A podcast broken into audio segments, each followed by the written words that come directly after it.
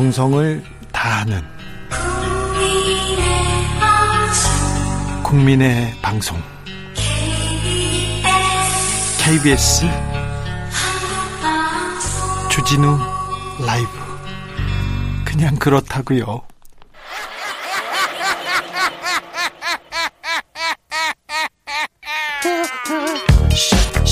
팔로 뛰는 기자, 탐구하는 기자, 세상의 질문을 마구 던지는 기자, 기자가 모은 오늘의 세상, 기자들의 수다. 라이브 기자실을 찾은 오늘의 기자는 한결의 김민아 기자입니다. 안녕하세요. 네, 안녕하세요. 네, 어떻게 지내셨어요? 아, 국감이 거의 막바지고 음. 오늘은 그래도 마지막에 운영위원회 국감이 원래 열리기로 돼 있다가 오늘 오전에 다음 주로 한 주 연기되는 일이 한 번 있었고요. 네. 또 야당이나 뭐 여당이나 이제 4월 재보궐 선거 준비에 본격 돌입한 것 같습니다. 4월 재보궐 선거에 벌써요? 네, 그렇습니다. 그거 준비하는 거 좀 취재하고 있고요. 그렇습니다. 네. 국감 기간 중에 윤석열 검찰총장의 파괴력 어떻게 보고 있습니까? 국민의힘에서는? 일단 최근에 나온 아랜서치인가 거기 여론조사 수치 얘기하면 안 되고요. 네. 숫자. 그, 자 의원들이나 네. 보좌관들은 뭐라고 합니까? 아 근데 반반이더라고요. 일단 그 사람이 우리 당에 올 거란 보장이 어디 있느냐 예. 이렇게 말하는 건 그렇죠. 대체로 중진 의원들. 예. 왜냐하면 잠재적인 경쟁자가 될 수 있기 때문으로 보고요. 저는 네. 또 초선 의원들은 어, 새로운 인물이 오는 게 우리 당에 굉장히 중요하니까 워낙 당에 인물이 없다 보니까 윤석열 총장이라도 왔으면 좋겠다 이런 희망사항을 얘기하는 의원들도 많았던 것 같습니다. 어, 더불어민주당이 저기 내년 보궐선거에 후보를 낸다고 얘기하지 않습니까? 네. 국민의힘에서 뭐라고 합니까? 아, 일단 오늘 그 민주당에서 밝힌 거는 후보를 낸다는 건 아니었고 사실상 후보를 낼 것처럼 이제 아니 그게 거죠. 낸다는 말이지 네. 정치인들이 그 정도 했으면 낸다는 거죠. 예. 네. 일단 거기에 대해서는 국민의힘 뭐 황교안 부대변인은 논평을 내서요. 뭐 최소한의 염치도 저버리자 저버리고 방탄국감이 끝나자마자 공천 여부를 전당원 투표로 결정하려고 한다. 뭐 당원의 뜻이 곧 국민의 뜻인 것 마냥 포장하려는 민주당의 행태가 비겁하다. 하고 지적을 했고요. 참 정치인들은 정치적 네. 어뭐 수사라고 해야 되나요? 참 특이해요. 네. 네, 그리고 일단은 어, 국민의힘에서도 민주당에서 어떤 후보가 나오는지에 따라 그 국민의힘 후보도 정할 수 있게 되는 거잖아요. 예. 결과적으로. 그래서 예. 좀 계산 손익 계산서를 따져보려고 좀 분주한 것 같습니다. 네. 지금 아무튼 당은 재보궐 선거로 그냥 다 달려가고 있군요. 네, 맞습니다. 오늘 박형준 의원이 또 부산시장 가겠다고 그런 얘기 하셨어요? 네, 그 박형준 전, 그 박형준 사무총장 같은 경우에는 원래부터 부산시장에 관심이 꽤 많이 있었는데, 네. 그 복당을 안 한 상태로 있었거든요. 근데 복당했어요. 네, 오늘 이제 8년 만에 다시 당으로 돌아오면서 네. 사실상 자신이 이제 부산시장을 나가기 위해 당에 그 후보가 되겠다라는 의지를 표명한 것입니다. 박형준 의원은 친이계의 네. 핵심이었잖아요. 맞습니다. 네. 근데 친 이명, 이명박계가 아직도 당에서 이렇게 많아요. 근데 최근에 이제 오히려 좀 더 두각을 나타내는 게 친박계가 이렇게 사라지다 보니까 친이계가 또 떠오르게 되는 것 같아요. 네. 참 이명박계 박근혜계 참 두 거두가 네. 국민의힘의 거두들이 참 참 불세출의 스타들이에요. 둘 다 감옥 갔잖아요. 맞습니다. 뇌물 받고. 네. 그런데도 그 친이계, 친박계가 아직도 건재하다는 걸 보면 국민의힘의 저력도 좀, 네, 저력도 인정해 줘야 됩니다. 오늘 그 대법원 판결에 대해서는 MB계 의원들은 아직 입장을 내지 않은 것 같습니다. 조용하죠? 예. 네, 뭐 조용해야 되겠죠. 네. 네. 자, 재보궐선거 네. 준비하는 사람들, 몸 푸는 사람들 누구누구 있어요? 일단 민주당 쪽부터 보면요. 박주민 의원, 주민센터 나오시는 박주민 의원 박주민 의원 나오고요. 아, 먼저 나오네요. 네. 박영선 중소기업부 장관, 네. 우상호 의원 정도가 후보군으로 이름을 오르내리고 있고 추미애 법무부 장관은요?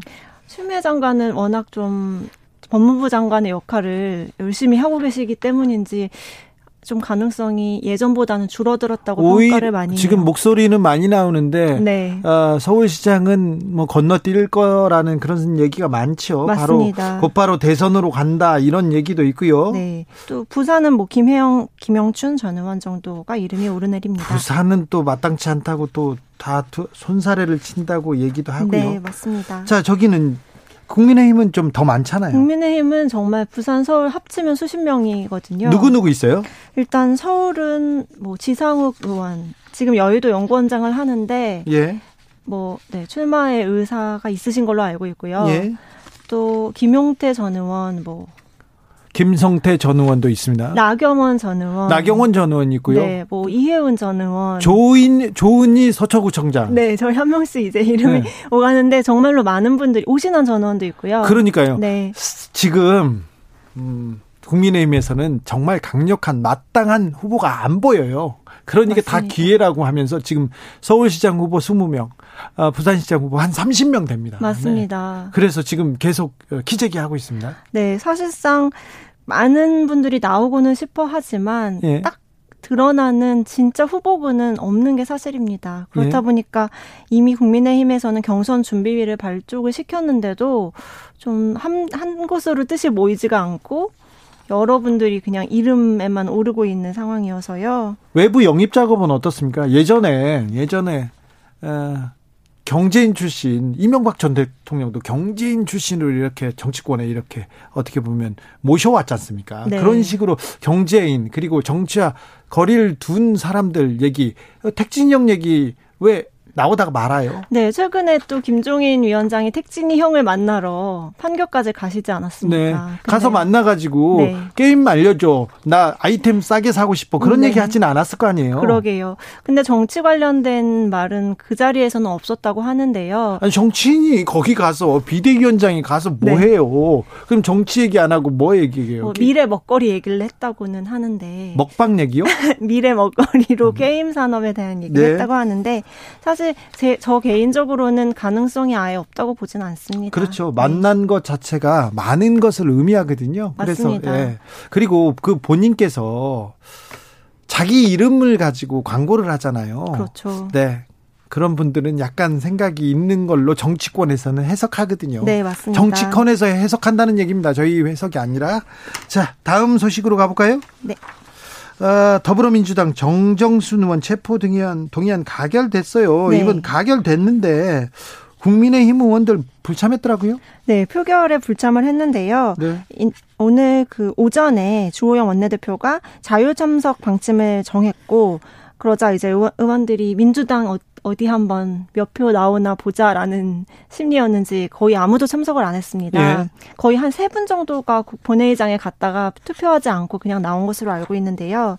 사실 그 국민의힘이 불참 선언을 하면서 민주당 의원들은 좀 고민이 더 커졌다고 합니다. 그래서 더 많이 모여서 더 투표를 열심히 했다고요? 네, 그래서 결국은 굉장히 107, 167표의 찬성표로 가결을 시킨 거고요. 근데 정정순 의원이 초선이고 네. 그리고 민주당에서도 인심을 좀 얻지 못했나 봐요. 일단 그 청주지검에서 기소를 하려고 기소가 된 내용에 대해서는 당에서도 좀 책임을 져야 된다라는 목소리가 컸던 것 같고요. 네. 그리고 사실 지금 민주당에서 연달아 터지는 어떤 비위 문제가 있었고 네. 김홍걸 의원 뭐 탈당하시거나 이런 문제들의 연속선상에서 좀 빨리 정리를 했으면 좋겠다는 목소리가 있었습니다. 근데 빨리 정리하지 왜 지금까지 끌, 끌고 와가지고 국회 체포동의안까지 갑니까? 네, 그게 좀 안타까운 지점이죠. 예, 그... 5년 만에 가결이 돼가지고요. 예. 뭐 빠르면 다음 주쯤에 영장 발부가 가능하다는 이야기가 나옵니다. 영장 실질 심사를 받겠죠. 뭐 네. 아니면 다시 검찰 수사를 받, 받을 받든지요. 네네 맞습니다. 자, 국민의힘이 호남에 좀 공을 들이고 있는 것 같아요. 김종인 비대위원장도 다시 호남을 찾았고요. 오늘 또 호남에 가셨습니다. 어디 갔어요? 오늘은 전북에 가셔 전북 전주에 가셔가지고요. 네. 전북 도청 전북 도의회를 방문하고 뭐 예산 관련된 의견을 좀 듣고 뭐 입법 지원, 정책 등을 논의하는 자리를 가졌습니다. 네, 광주에도 다녀오셨죠? 네, 그 국민의힘은 지금 동행 지역구라는 그 컨셉으로 네. 그 영남권 의원들이 전북권의 지역구를 하나씩 맡아서 이제 케어를 해보자. 그런 그 예뻐 네. 아이디어를 냈어요. 그런데 지역민들 민심은요 싸늘하더라고요. 그러게요. 쉽게 또 마음을 주기가 어려운 네. 역사가 있다 보니까요. 예. 아무래도 그렇습니다. 이번에 김 위원장이 세 번째 방문을 한 거고 지난 8월 달에 5.18 민주묘지에 가서 무릎 사과를 했던 적이 있었고 예? 그 뒤에 이제 전남 구례에서 수해 복구 현장을 좀 돌아봤던 적이 있었고 세 번째인데 좀 마음을 얻기 위해 이렇게 계속 구애를 한 모습을 보니 아, 뭐 노력하는 모습 네네. 뭐뭐 좋아 보입니다. 뭐 나쁘지 않은데 실질적으로 실질적으로 법안을 만든다던가 5.18 관련되면 그, 그 망언을 했던 사람들 처벌하거나 그리고 관련법도 제정하면 통과시키고 그래야 되는데 가서 무릎은 꿇는데 네. 실질적인 게 없지 않느냐 이렇게 호남 민심은 좀 싸늘해요. 그러니까 너무 전략적이다라는 비판이 따라오는 건데요. 네. 사실 원내에서는 5.18 진상규명 특별법을 지금 민주당이 당론으로 채택하고 통과시키려고 하는데 국민의힘은 여기에 대해서는 또 굉장히 소극적인 입장을 보이고 있습니다. 주호영 원내대표는 뭐 학계 등의 논의가 선행되어야 한다라고 하고 공식 입장을 내놓지 않았고요. 좀 이렇게 외부적, 그러니까 당 지도부 차원에서는 굉장히 접촉을 늘리려고는 하나 원내에서는 사실 좀 적극적인 모양새가 아니어서 그, 네, 그쵸. 김종인 비대위원장이 저기 전북 순창의 이 고향이에요. 거기에서 굉장히 뭐라고 해야 되나 세도가라고 지금 얘기하는 건 그렇지만 그 집안이 그 거기에서 굉장히 유명한 집안입니다. 네. 근데 거기에서 별로 인정받지 못합니다. 그렇군요. 그래서 그 호남 정책이 어떻게 될지는 잘 모르겠어요. 그런데 민주당은 텃밭이라고 해서 호남을 좀 좀 괄시한다 이런 생각도 있거든요, 사실. 네, 너무 이제 우리 표 우리 표다 약간 이런 생각이 많이 있었다면 네. 최근에 이제 국민의힘이 자꾸 호남의 문을 두드리니까 이번엔 여당에서도 좀 경쟁적으로 호남을 챙기는 모습을 보였습니다. 그 30일이죠. 광주에서 최고위원회를 열고 현안을 챙기겠다고 했는데 사실 이 일정이 다음 달 4일이었는데 좀 당긴 거더라고요. 갑자기 일정을 변경해서 광주 전남을 찾는 걸 보면은 국민의힘이 호남구의 행보를 하는 것을 좀 견제하려고 한다라는 해석이 나옵니다. 네, 그래요? 근데 김종인 비대위 괜찮은 건가요? 요새도 흔들립니까? 요새는 중진 의원들이 좀 목소리를 내면서 김종인 비대위는 이제 그만 해체해야 하고 제대로 된 지도부가 들어서야 된다라는 목소리를 많이 내고 있습니다. 아, 그래요? 적극적으로는 조경태 의원 5선인데 당내 최다선이시면서 김종인 비대위 해체하라라는 말을 연일 하고 계시죠? 네, 알겠습니다. 네, 바람 잘 날 없는 국민의힘 뉴스입니다. 지금까지 기자들의 수다 한결의 김민아 기자였습니다. 감사합니다. 라디오 정보센터 다녀오겠습니다. 조진주 씨.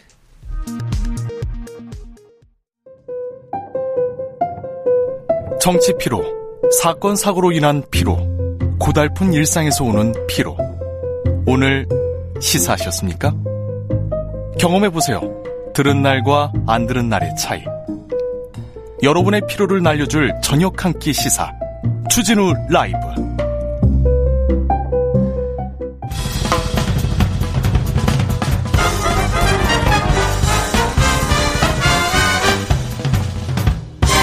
훅 인터뷰.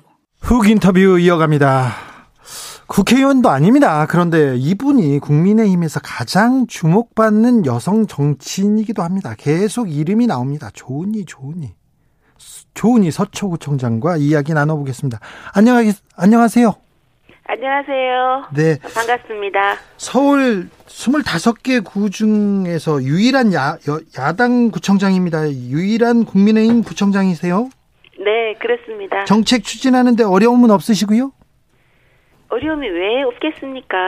어떤 구청장, 어려움이 있어요? 구청장님들, 또 시의원님들, 또 우리 구의원님들, 국회의원님들, 또 정부가 자체가 예. 다 여당이고 저 혼자 야당이면 네. 뭐 하려고 해도 좀 잘 안 되는 일도 있고 그런데요. 네. 저는 그 윈스턴 처칠이 바람이 네. 역풍이 거셀수록 연이 높이 난다. 이 말이 참 좋더라고요. 아, 역풍이 거셀수록 연이 높이 납니까? 뭐 그렇다고 얘기하셔서 네. 저는 그것을 아 이 기회에 제가 지금은 마이너리티잖아요. 네. 그래서 어, 조금 부족하신 분들, 또 어려운 분들의 마음을 헤아리라 하는 단련의 기간으로 생각합니다. 예. 자, 서울시의 반대에도 불구하고 공시지가 9억 원 이하 1주택자에 대해서는 재산세 감면 강행하셨어요? 자, 네, 구, 민들의 네, 반, 국민들의 반응은 어떻습니까? 국민들의 반응은 내가 이렇게 고생해서 평생 고생해서 집 하나 사고 이제 나이 들어 수입도 없는데 세금 폭탄을 맞았네요. 이건 아닙니다. 정부가 국민을 돌보지 않으니 구청장이라도 국민의 생활을 살펴줘 고맙습니다.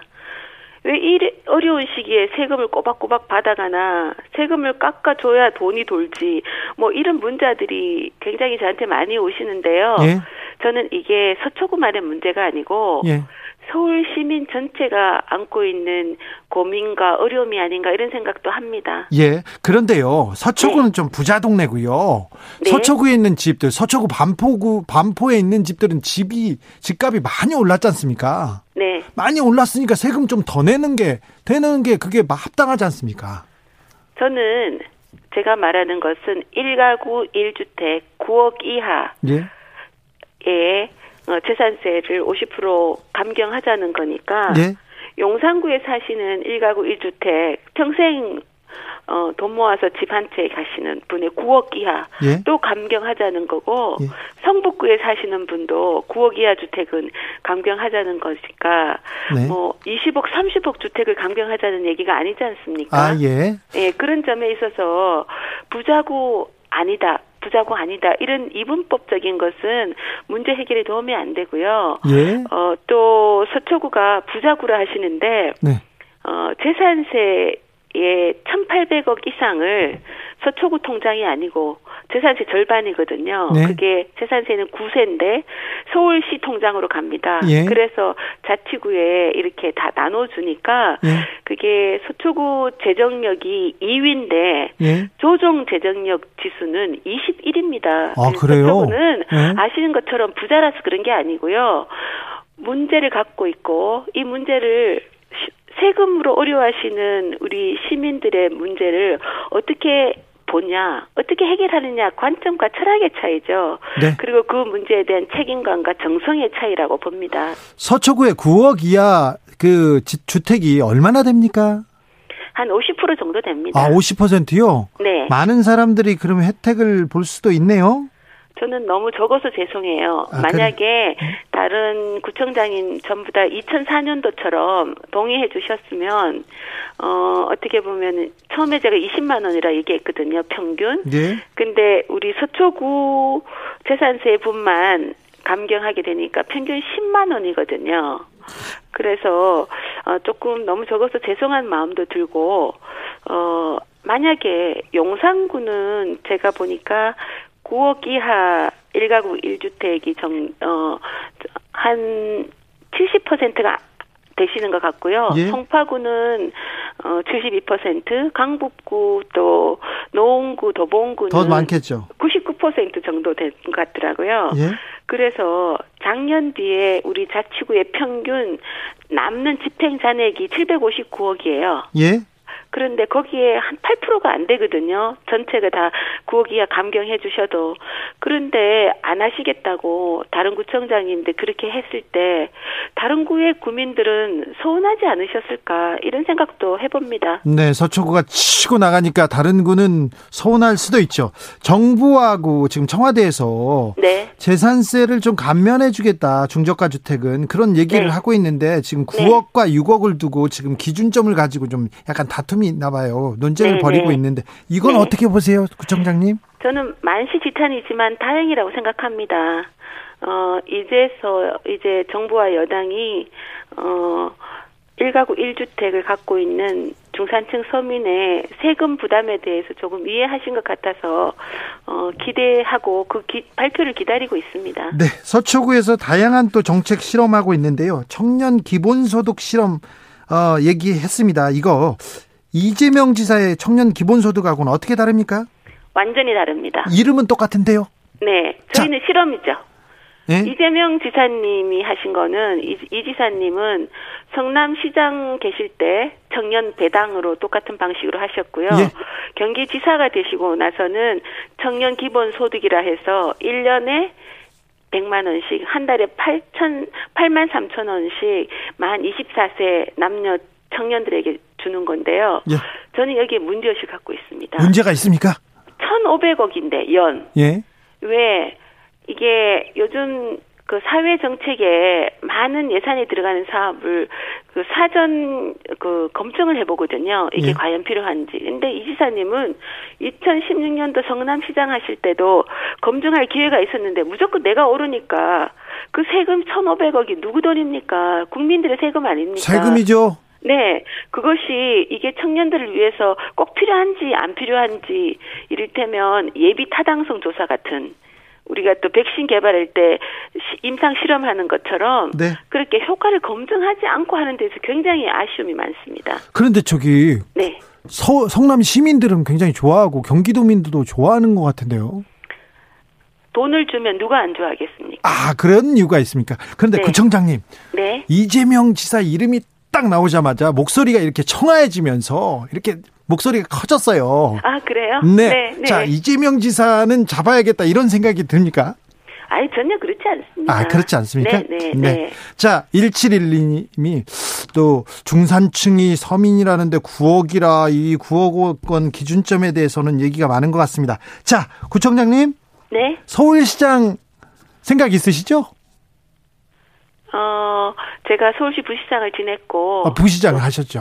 네, 또. 서초구청장 두 번 하셨고. 그렇죠. 그래서 서울 행정의 현장에서 10년간 있으니까. 네. 서울시 행정은 언제나 저희 관심사죠. 잘할 수 있고요. 네. 그래서 서울시장 출마하시는 거죠? 심각히 고민하고 있습니다. 알겠습니다. 네, 네.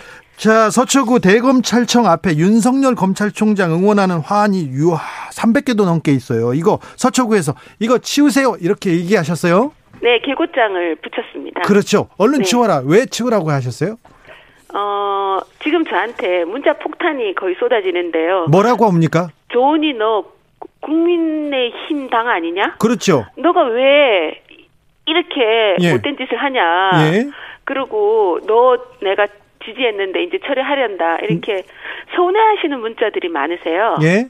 근데 저는 법치와 예. 원칙은 공정해야 된다고 생각합니다. 그렇죠. 그래서 내 편은 좋게 해주고 내편 네. 아니면 차별하는 게 차별적 법치주의 자체가 포퓰리즘이거든요. 네. 그래서 어 공정한 원칙을 얘기한 거고 예. 그런데 어, 좌우 진영이 이렇게 싸우는 게 국민들이 보시기에 불편하실 거예요. 그렇죠. 그래서 저를 믿어주시면 네. 제가 지혜로운 해결책을 찾아서 네. 국민이 보시기에 편안한 해결책을 찾아내겠습니다. 내 편은 좋게 한다. 윤석열 총장은 내 편인 것 같아요? 아, 다른 편인 것 같아요? 개인적으로 윤석열 총장 존경합니다. 네. 그렇지만 개인적으로 존경하는 거랑은 다른 얘기죠. 그렇죠. 네. 이번 지금 그 화한 문제는 그러면 윤석열 총장이 치워달라고 얘기해야 되는 게 맞나요? 아니면 저기 서초구에서 치우는 게 맞나요? 어, 제가 듣기로는요. 네. 아직 어, 정확한건 모르겠는데 윤석열 총장님께서 그 보수 단체들에게 화환을 치워달라고 부탁하셨다고 제가 간접적으로 듣고 있습니다. 아 그래요? 윤석열 네, 네. 총장은 보수 단체에 화환 치워달라고 얘기했습니까? 네, 그러면 그게 사실이면요. 네. 어, 윤석열 총장도 굉장히 공정하시다고 생각이 들고 네. 그리고 그 요청을 받은 어, 이 화환을 보내신 분들도 자진 철거하지 않을까 이렇게 생각하고 있습니다. 그러게요. 네. 그 자유연대 그 화환 보내기 대검찰청에 화환 보내기 운동을 하시는 분이 김상진 자유연대 대표라고 하시는데 그분이 네. 지난해 구속된 적이 있었어요. 아, 네, 네. 윤석열 총장을 살해 협박한 혐의로 구속됐어요. Oh my God. 네네. 네, 그런데 지금은 네. 응원하는 화환 운동을 보내고 있더라고요. 아, 네, 네. 네. 네. 서초구에서 아무튼 어 저기 화환에 대해서는 결정을 빨리 내리시는 거죠? 언제쯤 이렇게 그 화환 문제는 끝납니까? 음, 내주 초에 네. 결정을 내겠습니다. 그렇습니까? 네. 재산세도 그렇고요. 청년 기본소득도 그렇고요. 굵직굵직한 이슈 계속 조은희표 정책 계속 나옵니다. 다음 어, 다음은 어떤 정책으로 승부하시려고 합니까? 저는 지금 코로나나 또 그 미세먼지가 환경 문제와 굉장히 직결돼 있다고 보고요. 네. 그리고 우리가 또 파리 협약에서 2050년까지 탄소 중립화 선언을 하고 있잖아요. 아, 네, 파리 협약도 나왔습니다. 네, 어제 또 대통령께서도 우리도 그렇게 앞서 나가겠다 그렇죠. 우리나라도 얘기하셨죠. 네. 그래서 어, 우리 자치구 중에 서초가 가장 먼저 어, 파리 협약 또 환경 문제를 생각하겠다 이런 야심찬 생각을 갖고 그리고 그게 저희는 나아가야 될 길이라고 보고요. 그동안 준비해 온 것들을 조만간 발표할 생각입니다. 알겠습니다. 조은희의 정책 기대해 보겠습니다. 스튜디오에 한번 모시겠습니다. 네, 불러주세요. 감사합니다. 네, 지금까지 조은희 서초구청장이었습니다. 네, 감사합니다. 테이크아웃 시사 나왔습니다. 오늘도 하나 챙겨가세요. 주진우 라이브.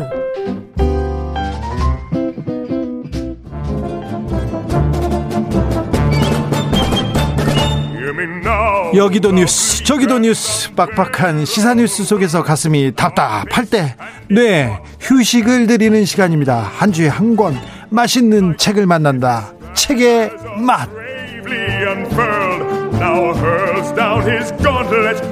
김갑수 평론가 어서 오세요. 안녕하세요. 정선태 교수 어서 오세요. 네, 안녕하세요. 아, 저는 두 분이 오시면 그렇게 좋더라고요.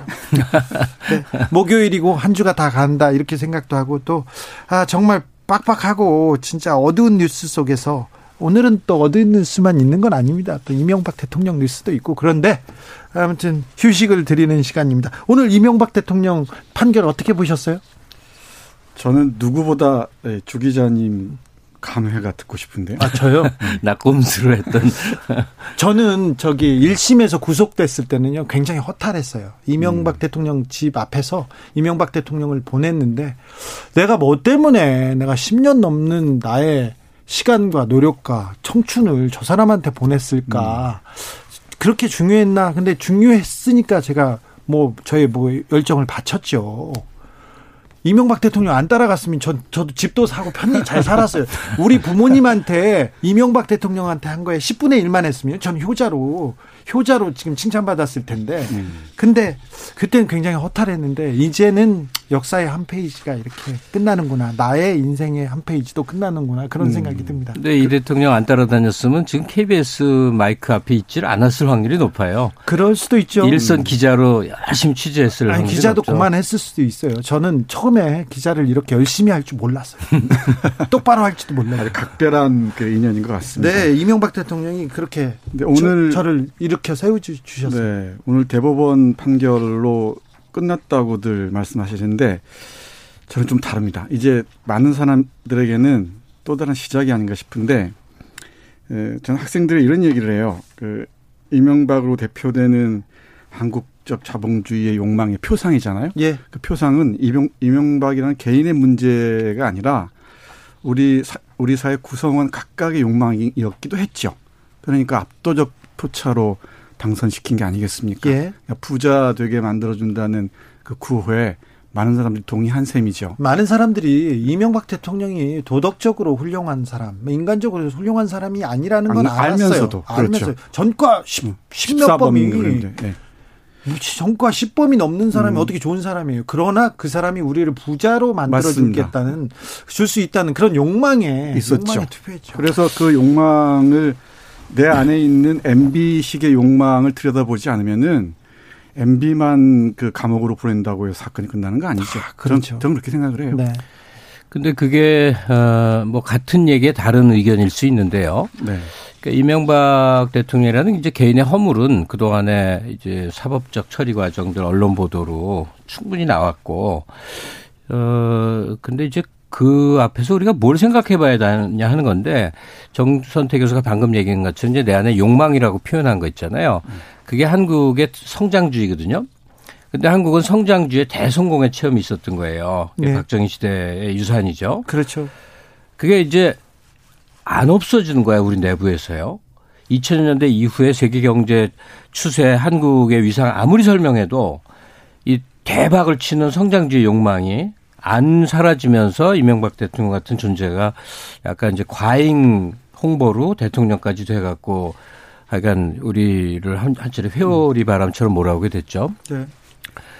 그러니까 사람들은 막 도덕적이라라고 강요할 수는 없는 거고 이제 성장 이후의 사회를 어떻게 설계할 것이냐 할 때 지금은 이제 문재인 정부식으로 이명박 정부하고 상당히 대척점에 있는 그 체험을 하고 있잖아요.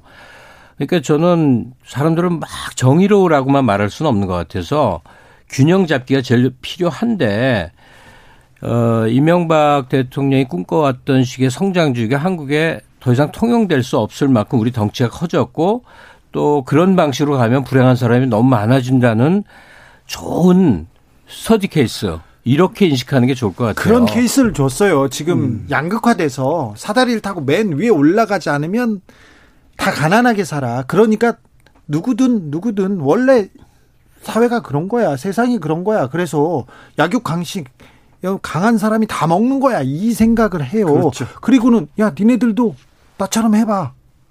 이렇게 지금 강요하고 있는데 MB식 자본주의가 너무 강력해가지고 지금 그 양극화 그리고 이 청년들이 그 위로 어, 기어 올라가려고 하는 그런 욕망은 아직도 사라지지 않고 있습니다. 같이 갑시다 님도 지금도 제2의 제3의 이명박 크고 있어요. 야, 니네들 네. 정의를 얘기하지 공정을 얘기 결국은 나처럼 부자 되고 싶은 거 아니야? 야, 나처럼 이, 이 얘기를 이명박 대통령 끊임없이 하고 있는 것 같아서 굉장히 많이 아파요. 그러니까 자본주의의 핵심적인 그 논리 아닌 논리가 경쟁이 돼 버렸는데 이 경쟁의 에, 경쟁을 통해 성공한 그 화신으로서 MB가 그렇죠. 딱 우리에게 딱 보이잖아요. 네. 근데 그 너울을 벗어버리지 않으면 다시 말해서 이 욕망의 대전환이라고 해야 될까요? 그러니까 물질적 욕망이나 부, 어, 부를 획득하고 싶은 욕망에서 방향을 전환해서 새로운 욕망을 에, 모색하지 않으면은 이 정글의 논리에서 벗어나기 쉽지 않아요. 미래가 없어요. 그러니까 다 그렇게 잘 살 수도 없고. 아니 그래도 우리는 계속 성장해야 되는데 이제 예. 성장의 방법론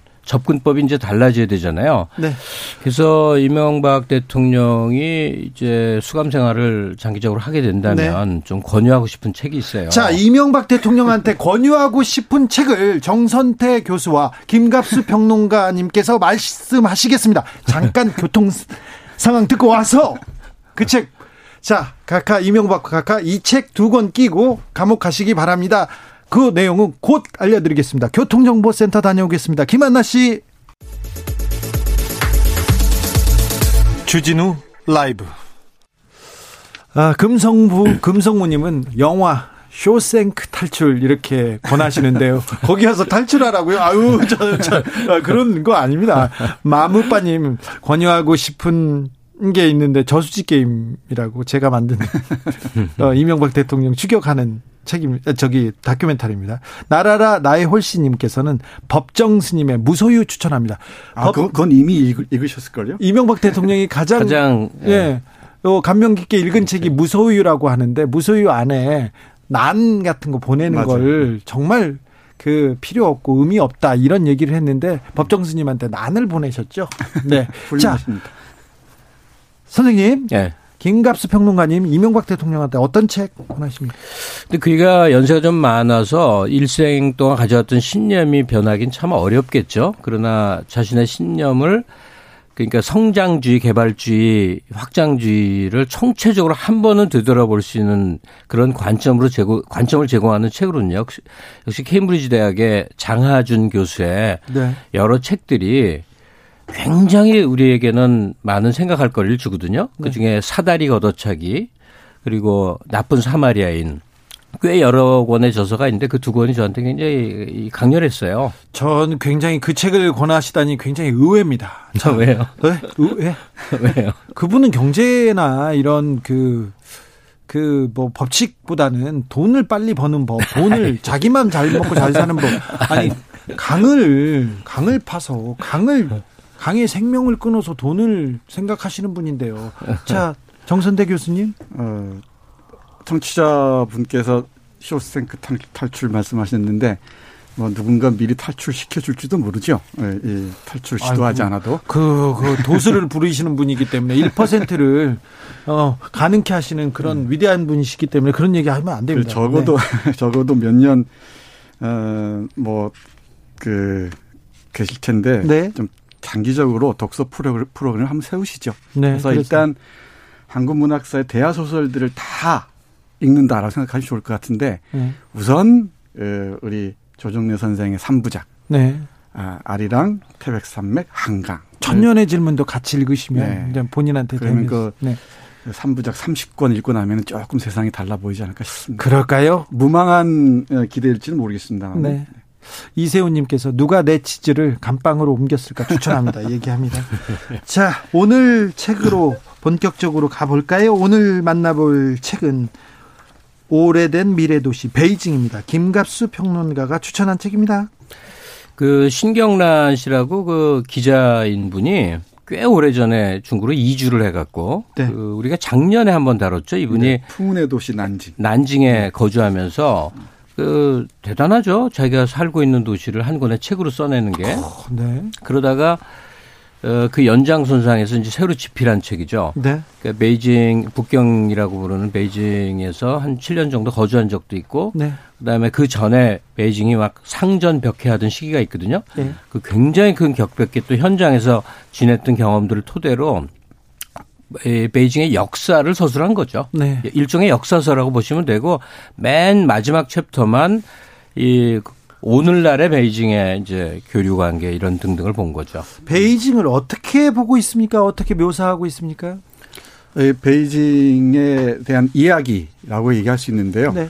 그 전에 예, 묘한 그 우연 같은 게 있었습니다. 제가 요즘 어, 유튜브를 통해서 명품 다큐멘터리를 예, 매일 보고 있습니다. 네. 근데 우연히인지 모르겠는데 엊그저께 본 게 KBS 명 품 다큐멘터리 중에 도자기 시리즈가 있어요. 그 예. 6부작이 그럽니다.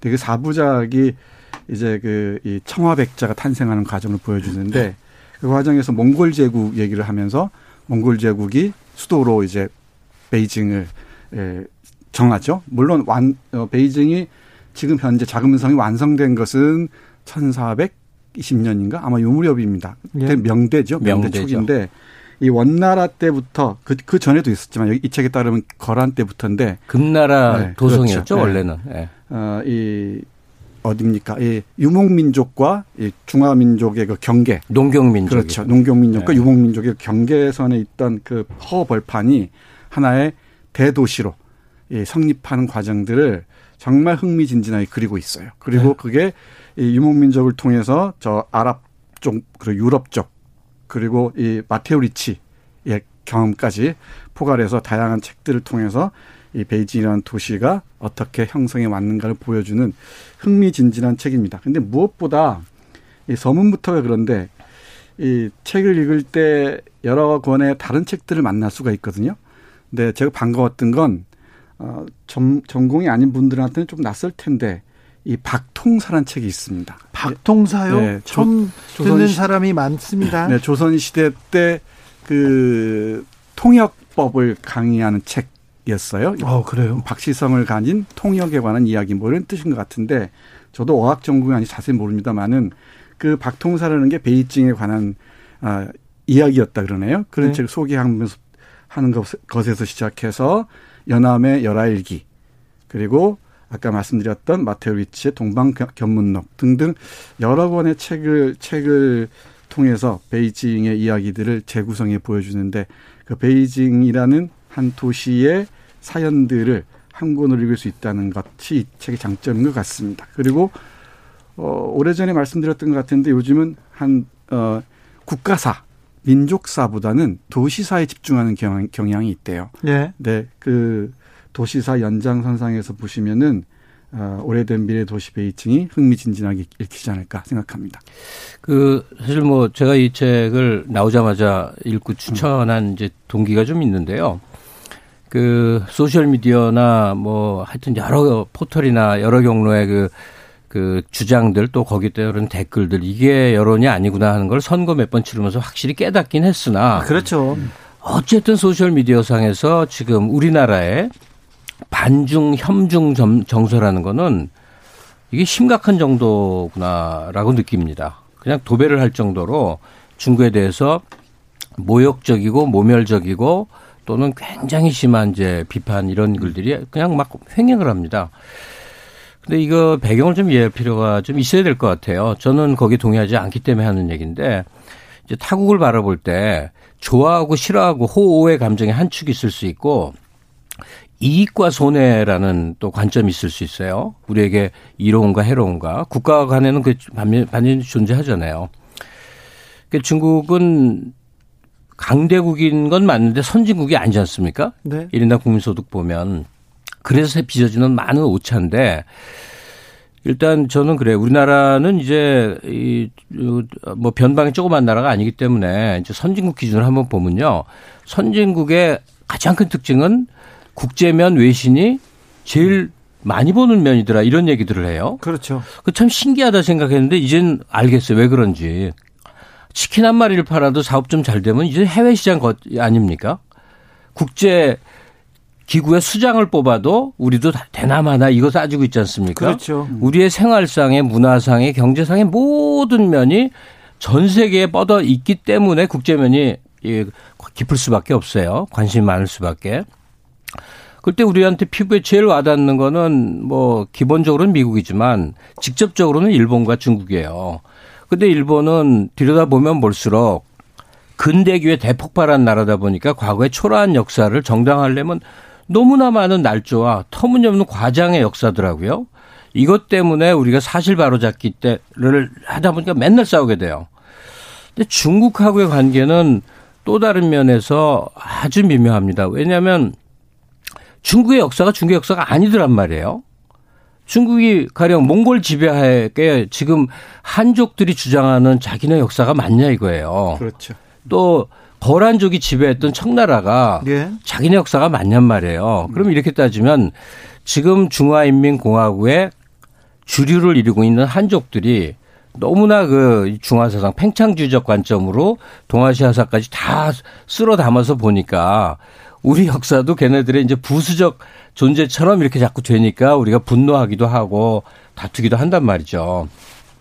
근데 오늘 소개해드리는 그 오래된 미래도시 베이징 신경란 선생의 책을 쭉 읽다 보면 제일 먼저 확인할 수 있는 거는 우리가 그들과 얼마나 관계가 밀접하게 많았던가를 알 수 있어요. 예. 그러니까 여러 사설을 총동원하면서 엮었기 때문에 어, 이 역사를 기술 그다음 에 빨리 말할게 하나만 더 말할게요. 그러면서 또 하나 이제 들여다보는 게 뭐냐면 어찌하다 보니 근대기에 우리가 쪼그라든 다음에 우리가 생각하는 우리나라 한국인은 어찌 한반도 안으로 갇혀버린 거예요. 네. 우리들이 한 압록강 두만강 이남 그 아래만 우리라고 생각하는 거예요. 저 광활한 우리 역사의 터전이었던 만주벌판은 이미 예, 만주벌판은 줘버리고 우리 역사로 생각을 안 해요. 네. 이 현실적으로 우리 영토일 수는 없는데 지금 당장은 그러나 긴 역사로 보면 그건 끝없이 변하거든요. 그러니까 북경을 거점으로 해서 연나라 거기를 거점으로 했던 연나라라든가 기후의 수많은 역사를 보면 이 요동 요서 이 한반도까지를 포괄하는 이 사람들과의 수많은 교류 속에 있지 한족들의 중요 거점이 아니었던 거예요. 그래서 하여간 중국 역사에 대한 우리의 관심 이해는 우리의 네. 현실적인 삶하고 밀접한 것 같아요. 갑자기 음. 서론이 길었다. 정선태 교수님 책 속으로 좀 걸어 들어가 볼까요? 네, 그 김갑 선생님 말씀하신 부분에 조금만 덧붙이고 책 속으로 들어보겠습니다. 네. 그 국가를 구성하는 요소로서 영토라면 당연히 중국 땅이죠 지금은 네. 어쩔 수 없는데 상상력의 영토라는 측면에서는 분명히 우리가 그 이 얘기할 수 있을 것 같아요. 근데 역사적 상상의 영토로서는 그리고 중국을 얘기할 때마다 이 혐오의 언어를 남발하는 사람들이 많은데 제가 보건대는 그건 일본 극우 세력 과의 그 연계를 이해 이 생각하지 않을 수가 없습니다. 갑자기 들었어요. 네. 그 논리와 언어를 갑자기. 일본 극우파들이 그렇죠. 써 올리면 그걸 받아서 한국 국내의 극우들이 전파를 네. 하는 구조예요. 소비되는 방식인데 그게 그렇습니다. 정확한 사이클이 있습니다. 이제 네. 그 문제를 고민하셔야 되는데 일본 극우 세력들을 지탱하는 두 축이 혐한과 혐, 혐중입니다. 그렇죠. 그러니까 정확히 얘기하자면은 한반도에 대한 혐오 그리고 중국에 대한 혐오인데 이 혐오를 이 자양분으로 해서 이, 이 굴러가는 나라든 이 사람은 대부분이 자신에 대한 성찰 능력이 없는 경우입니다. 그러니까 일본이 자기 과거에 대해서 끊임없이 변명하고 합리화하고 비겁하게 하다 보니까 이웃 국가에 대한 이 혐오를 끊임없이 이 생산해 내는 거죠. 근데 우리는 덜 했었는데 중국에 대한 그 이 혐오가 요즘 들어서 갑자기 폭발하듯 증가했어요. 그렇죠. 네. 저는 그걸 한국의 언론을 매개로 한 일본 구구와의 그 연결 고리가 작동하고 있지 않는가 그런 생각을 많이 하게 됩니다. 네. 저도 강력하게 의심합니다. 이 현 정부가 추구하고 있는 균형 외교라고 하는 것, 미국과 중국과의 균형 외교라고 하는 게 사실은 한국 경제 버팀목이기도 하고 상당한 기간 동안 앞길이기도 하거든요. 그렇죠. 이걸 차단시키려고 하는 거죠. 아니요, 중국, 선택을 해라 이런 식으로. 우리는 5천 년 동안 6천 년 동안 중국하고 잘 지냈고요. 중국하고 중국한테서 우리 경제의 활로를 뚫어야 될 거 아닙니까? 음. 미국도 중요합니다. 근데 미국도 중요한데 중국에 대한 온화한 시선, 따뜻한 말 한마디가 공격받아요 무조건. 음. 언제부터 그랬냐고요. 그게 참 그 시야가 좁은 생각일 수밖에 없는데 중국에 대한 그 혐오의 담, 혐오 담론이 말이죠. 근데 중국을 바라볼 때 경제적인 측면에서만 강조하는 경우가 있는데 그 말씀하셨더니 말씀하셨듯이 이 역사적이나 어떤 정신자극 층위에서 그리고 상상력의 이 확장이라는 측면에서는 대단히 중요하죠. 그러니까 네. 저희 젊었을 때만 해도 중국을 오가리라는 걸 생, 꿈에도 생각하지 못했잖아요. 중공이었잖아요. 네, 중공이었고 거기는 정말 빨간 땅이었고. 네. 근데 그 중국을 오가면서부터 우리의 그 상상력의 영토가 정말 확장됐죠. 많은 경우. 이제 이 북중 북만 어떻게 열리면은 정말 대륙과 이어지는 그 상상력의 이 철로가 놓일 텐데 예, 그 중국에 대한 깊이 있는 이해는 결국 우리에 대한 깊이 있는 이해, 일 수밖에 없, 이해일 수밖에 정치자 없습니다. 여러분 참 놀라우시죠. 중국 베이징 얘기가 나오자마자 김갑수 평론가하고 정선태 교수님은 아, 이야기가 이렇게 확장되고 대륙으로 막 넘어갑니다. 보통 사람들은 베이징 나오고 그러면 아이고 베이징 가고 싶다. 만리장성 갔을 때 좋았는데 베이징 덕 북경오리 먹고 싶다. 다 그 얘기하면 짜장면이라도 먹을까 다 그런 생각하고 계시거든요 지금. 베이, 베이징 베이징 덕 얘기가 얘기와 베이징 요리 얘기도 전 뒤에 나옵니다. 네. 그리고 중국 저 북경 가면 인상 깊은 거 지금도 그걸 코스로 만드나는데 후퉁 후퉁 가보셨죠? 아 후퉁 좋죠. 어, 나 굉장히 그 인상적이었고 어, 천안문 뒷골목에, 뒷골목에 옛날 옛날에 옛날 옛날 그 서민들이 살던 거리입니다. 후퉁이라고. 근데 그 베이징 올림픽을 전후해서 많이 바뀌었죠. 아, 예, 많이 네. 바꿨죠. 근데 이 베이징 하면은 저는 무엇보다 어 박재가의 그 북학의, 북학의 그리고 네. 연합일기 연합일기 그리고 연합일기. 거기 거기다 유리창의 얘기들 이렇게 떠올 수밖에 없는데 교수님은 그런데 북경하면 베이징하면 중국집이 떠오른다는 분 많습니다. 자금성도 떠올라요. 우리 집 앞은 자금성이에요. 뭐 네. 자금 자금성 얘기가 제 일장입니다. 이 아, 책의 그렇습니까? 일장입니다. 네. 자금성의 역사 얘기가. 그런데 무엇보다 저는 이 책에서 주목하고 싶은 게 베이징의 역사를 쭉 얘기하면서 저자가 어, 이 슬쩍 지나가듯이 얘기한 것인데 중국이 민족주의를 얘기하는 게 위험하다는 겁니다. 저도 요즘 중국의 그 애국 네. 그 마케팅부터 시작해서 그 BTS를 둘러싼 논란 이런 것들 네. 있잖아요.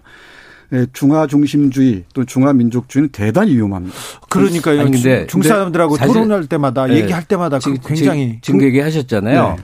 근데 그 제가 중국에 대해서 너무 우호적이라는 얘기를 듣겠지만 조금만 역사적 성찰을 하면 저들의 행태를 이해할 수 있고 그게 우리에게 이익이냐 손해냐의 관점에 보면 매우 다른 결론을 낼 수가 있어요. 그냥 평균적인 중국이라면요 아주 처참한 과거사의 기억이 있어요. 네. 청대 후반부터 서구한테 찌그러주고 이리 맞고 저리 맞고 다 뺏기고 했던 역사 그리고 내전의 역사 그리고 이제 중국 공산당이 들어서서 거의 전체주의 체제지만 어느 시점부터 갑자기 확 부상해갖고 넘버 투가 된 그 역사 때문에 약간 그 이렇게 스스로를 감당이 안 되는 그 태도 있지 않습니까? 근데 가만히 생각하면 우리도 비슷한 거 아세요? 우리는 그들보다 1인당 국민소득이 3배나 되고 모든 면에 세련되고 해외여행 체험도 88년도부터 해서 30년 앞섰지만 사실은 이 그런 식의 욕망, 자기 자국에 대한 어떤 자부심과 자랑스러워함의 그 과장된 욕망의 이 시점이 그들이 지금 그래요. 근데 그러면 우리의 생산 기지나 아니면 시장으로서 중국과의 관계가 어떨 거지? 앞으로 수십 년 더 될 걸요? 여러 가지 점에서. 아, 근데 경제적인 관점에서는 그렇게 볼 수 있겠지만은 저는 에, 좀 생각이 많이 다릅니다. 아니 그래서 다른 생각이. 중국의 중화주의가 음, 갖고 음. 있는 안폭함이 있거든요. 음. 그걸 갖고 역사 사실 들어서 조곤조곤 더 음. 토론하고 얘기하고 그렇죠. 논쟁할 수 있는 우리 실력을 갖추는 게 중요하지. 그 얘기입니다. 그 얘기. 어, 화내봤자 이게 참 난감한 네. 일이에요. 그러니까 화내자는 말씀이 아니고 어, 비판을 하려면은 기본적으로 그 지점 알아야 되는데 그때 베이징의 그 혼종적인 역사 그게 많이 참조가 될 거란 얘기죠. 그러니까 BTS한테 음. 중국인들이 터무니없는 짓을 했어요. 우리가 가만히 있었어요. 사실 정부 차원에서. 그랬더니 어떤 일이 벌어져요. 서방권 언론 전부가 나서 갖고 정말 워싱턴 포스트가 난 그렇게 큰 기사를 쓸 줄 몰랐어요. 아니 정부에서 나설 일은 아니잖아요. 그럼 정부가 나서면 진짜 골치 아픈 일 되잖아요. 그렇죠. 이게 지혜롭게 가는 거죠. 네. 자 신경란 작가의 오래된 미래 베이징 네. 내용으로 들어가죠. 네. 너무, 너무 뭐가 많아. 읽어보세요. 네. 아무튼 베이징 이름이 나오자마자 북경반점 얘기 계속 나오고 있습니다. 네. 오늘도 감사했습니다. 김갑수 평론가님. 벌써 끝났습니까? 네. 내용, 내용으로 들어가지도 못했는데. 시간은 많았어요. 정선태 교수님 인사해 주세요. 감사합니다. 네, 북경 여행 큰 만 나면 갑시다. 아, 그러게요. 네. 다 북경 여행 가고 싶다 얘기합니다. 전 네 번 가봤는데. 네. 하여튼 큰 도시는 큰 도시예요. 네. 그렇죠? 저는 세번 가봤습니다. 저는 한 스무 번 넘게 갔는데요. 그런데 저는 만리정상 한 번밖에 안 가봤고요. 천안문도 네, 그렇습니다. 자, 김갑수 평론가의 추천곡 등려군의 월양 대표 아적심 들으면서 주진우 라이브 마무리하겠습니다. 이 노래 나오면 또 홍콩 가고 싶다는 분들 많을 텐데. 4797님이 우리 각하 장로님이잖아요. 성경은 많이 읽으셨을 테니 불경 추천드립니다. 얘기했습니다. 근데 저는 이명박 대통령한테 성경 추천합니다. 네, 저도 추천합니다. 아, 이번에 들어가셔서 좀 그렇게 읽으셨으면 좋겠습니다. 잠시 후 이어지는